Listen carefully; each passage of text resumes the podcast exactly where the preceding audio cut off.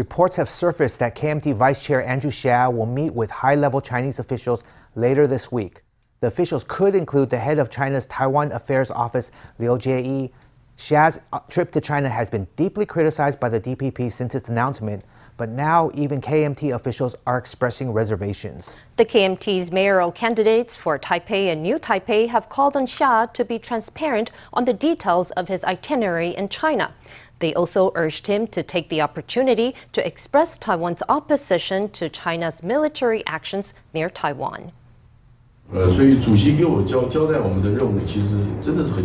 the mission that our party chair gave us was simple. It can be summed up in a few words. He told us to be heedful and to listen respectfully. While attending a symposium with Taiwanese business people in Xiamen, KMT Vice Chair Andrew Hsia emphasized that he was on a mission to listen carefully to feedback. Reports have now cropped up that Hsia's itinerary in China includes a stop in Shanghai, where he would meet with the head of China's Taiwan Affairs Office, Liu Jie. The report says such a meeting would also be attended by the head of the Association for Relations Across the Taiwan Straits, Zhang Zhijun. KMT Chair Eric Chu should clearly explain this meeting to the Taiwanese public and should reveal Hsia's whole itinerary in China. Basically, as far as we're concerned, this is all the way for the KMT and the CCP to meet up secretly. The DPP lawmakers said that when Hsia was leaving for China, he had promised to not engage in politics and that a meeting with Hsia would break that promise. Several KMT candidates have also voiced some reservations over Hsia's China visit. Mayoral candidates including Jiang Wan'an, Xie Longjie, and Ke Zhi-en have all called for Hsia's itinerary to be made public. Since the beginning, I have always insisted that Hsia bring up our opposition to China's military drills while he is over there. I also call on him to make his whole itinerary public and to express our resolve to protect the sovereignty of the ROC. In the process of holding these meetings, I hope there can be transparency. That way, Taiwanese will be able to understand the situation. KMT officials spoke up on Hsia's trip, but it remains to be seen whether the trip controversy will have any effect on their campaigns. An immersive exhibition featuring 19th century Austrian symbolist painter Gustav Klimt's artworks is on display in Taipei. After touring Europe, over 140 works by the artist are on display in Taipei. Our very own FTV reporter Stephanie Yang takes us in for a look. A man and woman are locked in an embrace. This painting, The Kiss, by Austrian painter Gustav Klimt, is one of the most iconic Art Nouveau paintings and also considered one of the most romantic pieces of art ever created. Klimt incorporated gold leaf into this work. Another viewing room is built of mirrors, which aims to reflect how the artist portrayed life and death. I think this exhibition has a very special design that it is not just a flat view of a painter's work. It has a room that uses six sided and four sided mirrors to make the mirror projection of the painting. You can have a more profound or dreamy viewing experience. 克林姆的画，它本来就是很华丽。Klimt's paintings are beautiful but not so realistic. They're very romantic. Because it is an immersive exhibition, we can be immersed in his beautiful paintings. After touring Europe, an exhibition featuring a one hour video installation of Klimt's artworks is now making a stop in Taipei. The exhibition, titled Klimt Experience, features artworks such as The Tree of Life, The Kiss, and Judith and the Head of Holofernes. The exhibition was curated by an Italian multimedia company and sponsored by the Austrian office in Taipei. This is a combination of fine art and modern technique and makes it a special exhibit than other exhibition. And then other exhibition who are just display painting Renowned as a master of gold, Gustav Klimt is one of the greatest painters in the 20th century. The exhibition tells the story of Klimt's life and creations brought to life with the help of lighting, music, and sound. It is rendered in over 40 million pixel images and projected on 26 screens to create a 360 degree immersive experience. This exhibition contains 26 high quality Panasonic uh, projectors. We also have this projector 3D mapping, and when we project the our artwork, which has animated onto the wall and onto the floor. Through this exhibition, Klimt fans in Taiwan can now walk through the artist's life, from glimpses into the beginnings of his career with his early sketches to some of the most iconic works from his golden period. FTV reporter Stephanie Yang and Shi Bohan in Taipei. The Michelin Guide has released its latest list of Bib Gourmand restaurants in Taiwan, which now features 141 eateries from around the island. The distinction is awarded to restaurants that offer high quality three course meals for less than 1,000 NT. All in all, this year's edition features a total of 58 newcomers, with restaurants in Tainan and Kaohsiung making it on the list for the first time. In Taipei, six new eateries were recognized with the distinction. One of them is a Yunnaning, Yunnanese restaurant that has been in business for more than six decades. The other is a young vegetarian joint offering a new healthy take on American cuisine. Bowls of black eyed peas and shrimp are thrown in the oil and deep fried till crispy. Oyster sauce goes in the wok, and then the shrimp balls are stir fried on high heat. This signature dish is served piping hot.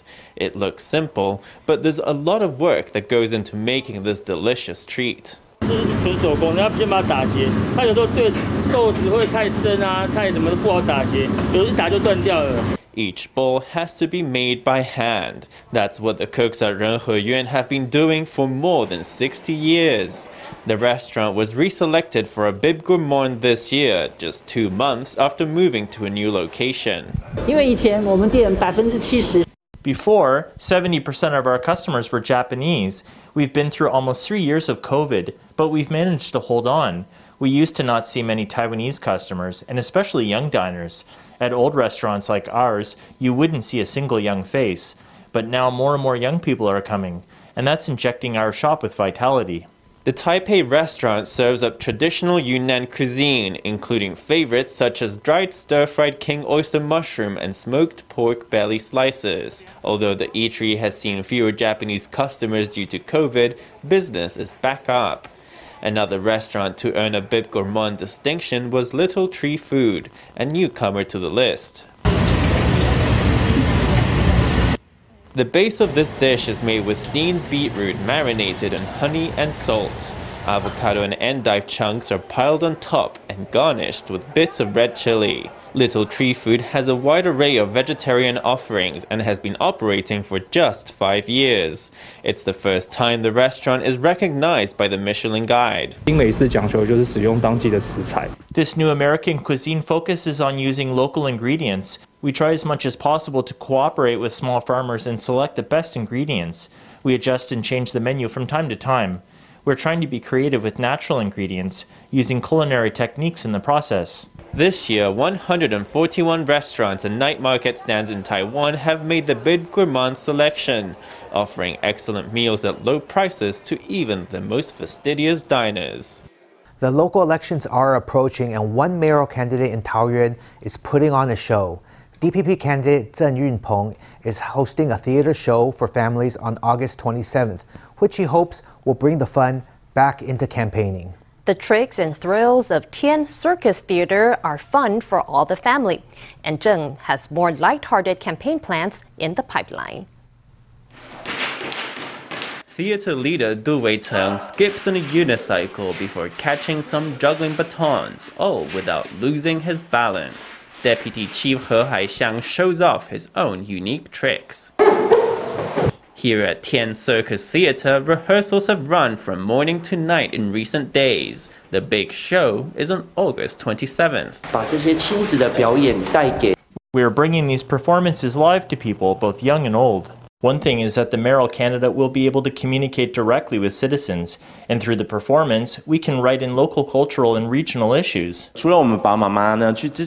While parents go to support their candidate, the kids can also take part in the event. I think that's really fun. The Tian Circus Theatre show at Qingxi Park is commissioned by the DPP candidate for Taoyuan Mayor, Zheng Yunpeng. Theatre shows have been his preferred way to connect with voters for many years. We have so many young families. At the weekend, you don't have to rack your brains trying to think of somewhere fun to go. Not every election event should be about badgering people for their votes or their time. It can be in line with the direction of Taoyuan's future development. I think that's a beautiful thing. Zheng plans to get various groups to perform across the city in the run up to the election. His longest standing collaborators, Coming True Fire Group, always wow audiences with their spectacular theatrics. When they first founded the group, it was quite tough. They had these amazing skills, but they couldn't find anywhere to perform. Very early on, I asked them to come and tour at various locations across Taoyuan and to do fire shows in the evenings. The results were amazing. And in line with his fun electioneering strategy, Zheng arranged a photo op with current mayor Zheng Wencan, a lightsaber battle. He also appeared with a sword from a video game. He loves to watch performances, but since his two children grew up, they are less interested in hijinks like this. Nonetheless, he has a close relationship with the kids. Recently, he said to me, Let me give you a massage, and he massaged some of my muscles that were tight and tight acupuncture points. I could really feel him pressing on them. Because of the election, the kids are more forgiving of me. Actually, it makes them show more care to their dad, which is quite touching, to be honest. Zheng hopes his kids will forgive him for focusing so much on the election. Meanwhile, the children of Taoyuan can enjoy the show. The Yilan District Prosecutor's Office has charged Commissioner Lin Zimiao with corruption. The indictment comes after more than half a year of investigations, during which Lin was found to possess more than 70 million NT from unknown sources and involved in several corruption cases. All in all, 15 people have been charged in connection to the cases, including 10 local government workers and Lin's daughter. Lin maintains that she is innocent, saying that the prosecutors timed the indictments to her her reelection campaign. 总共有十五人，公务员十人，非公务员五人。 15 people have been indicted. That's 10 public officials and 5 people who are not public officials. Prosecutors have requested heavier sentences for Commissioner Lin and her daughter, Ms. Lin. After more than half a year of investigations, the prosecution has charged 15 people for their involvement in several corruption and money laundering cases, including 10 public officials. Among the people indicted are Yilan Commissioner Lin Zimiao, her daughter, and officials from several county agencies. Lin Zimiao as the head of the county, Lin Zimiao's responsibilities are to be honest and self-sufficient. She had a total of 70 million NT in possession from unknown sources. She had the money be deposited in other people's accounts to later withdraw it. This betrays the trust that the residents of her county had in her. Besides possessing funds of unknown origin, Lin was indicted for corruption in two cases related to property development projects in the county. Lin said prosecutors timed the indictments to harm her reelection campaign. Uh, Two days ago, polls had me in the lead by more than 10%. It's very regrettable that the prosecutor's office announced the charges today. Their goal is clear it's a political witch hunt. In a statement, Lee maintained that she was innocent and that she would still register for the upcoming elections as scheduled on September 1st. Tuesday marked the beginning of what is set to be a long legal case that is bound to shake things up in the local elections in Yilan. A lack of rain and an abundance of pests are estimated to have damaged more than 100 million NTs worth of spring onions at Yilan Sanxing Township. Local farmers say the weather has allowed pests to reproduce fast, harming seedlings and preventing normal plant growth. The Council of Agriculture says it will launch relief measures as soon as possible. 啊，就这样，这钻糖了，这个都是虫。啊，怎么今年的虫特别多？没有下雨。 A farmer shows us the bug bites on the now wilted spring onions. The past month has been very hot, bringing pests to Ilan Sanxing Township. But even if crops survive the bug attacks, they mostly end up withering in the heat. 有啊，没有叶子，爱就是它一定死丢弃啊，，它一定死掉。规片拢安尼啊，对啊，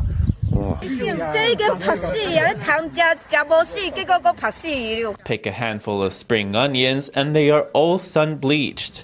They've lost the ability to photosynthesize and are now a dry crisp. Yilan has seen very little rain over the past two months, which has allowed pests to proliferate. The spring onion fields will yield no harvest this time around, much to the dismay of farmers. 都没收成，完全没有收成。 We won't have a harvest, no harvest at all. It's so sad. Inside the refrigerator, the spring onion shoots are puny. farmers had tried to prevent them from getting damaged by pests, only to be killed in the sun. The fields can't be harvested, and very few seedlings are surviving. The local office has reported that about 20 hectares of Sanxing spring onion crops have been damaged. That's about 30% of the total. From about 115 hectares, we have lost about 115 million NT in Sanxing spring onions. We spoke with the Vice Minister of the Council of Agriculture, who said disaster relief measures would be launched immediately. Agricultural losses are estimated at more than 100 million NT. The Council of Agriculture says it will launch response measures to help spring onion farmers in Sanxing get through the rough patch. Taiwan shares opened and closed down on Tuesday following losses in the U.S. stock market. The TAIEX lost up to 159 points in morning trading, falling to 15,086 points, below the 20 day average. The index ended closing down at 15,095 points. Let's hear from an analyst.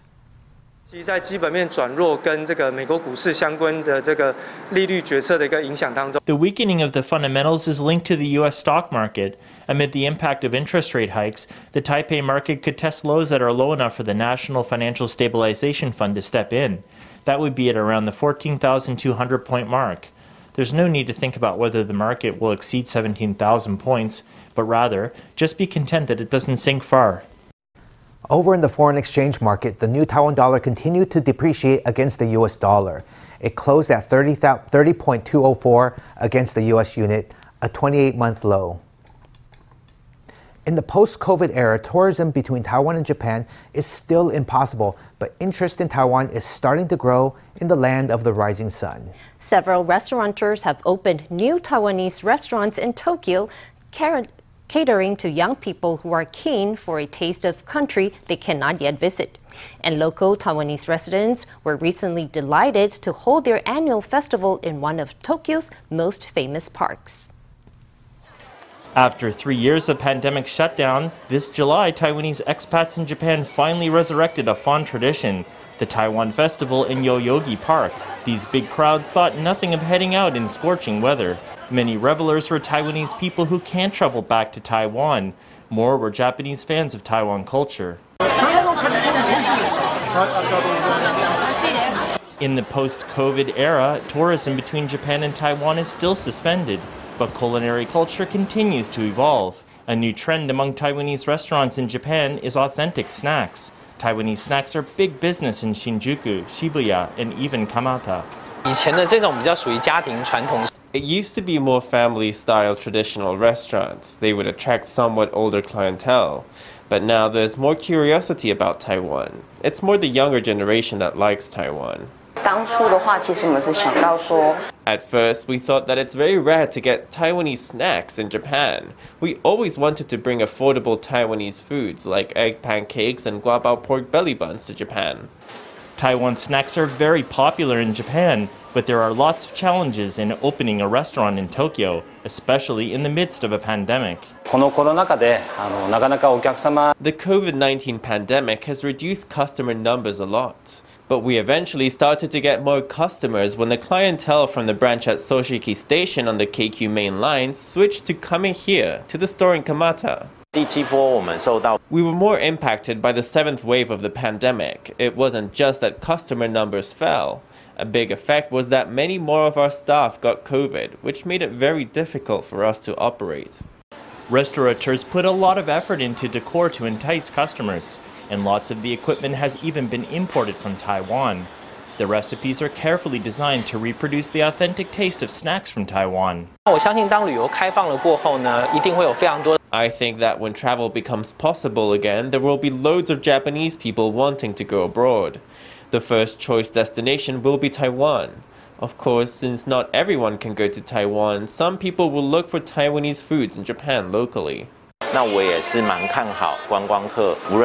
I'm quite optimistic about future tourists, both coming into Japan and going to Taiwan from Japan. Even if there are lots of tourists, they will probably still be quite passionate about Taiwan.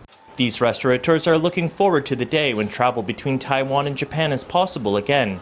They're hoping their efforts during the COVID era will set them up to cater for the travelers of tomorrow. U.S. Secretary of State Antony Blinken on August 19th spoke with South Korean Foreign Minister Park Jin. U.S. State Department spokesperson Ned Price on Monday said that the discussion touched upon Indo Pacific security and stability in the Taiwan Strait. Uh, to the Japan to Japan and the ROK. Uh, it is at the heart of our desire to see the status quo across the Taiwan Strait uh, and stability across the Taiwan Strait uh, be preserved. It's something that uh, we regularly discuss uh, with Japan, with the ROK, and of course, it's been a topic of discussion recently, given some of the efforts on the part of the PRC to undermine stability and to undermine the status quo that has been at the heart uh, of uh, cross-strait relations uh, for some 40 years. Yes, Michelle. Price would not divulge too many details of the talk between Blinken and Park, but said that the U.S. shared many values in common with its allies, one of which was a desire for stability in the Taiwan Strait. Price said the strait is a crucial international shipping lane which has been used by innumerable commercial vessels for over 40 years. He said the strait was important to the U.S. as well, and Washington would continue to work with its allies to maintain stability in the region.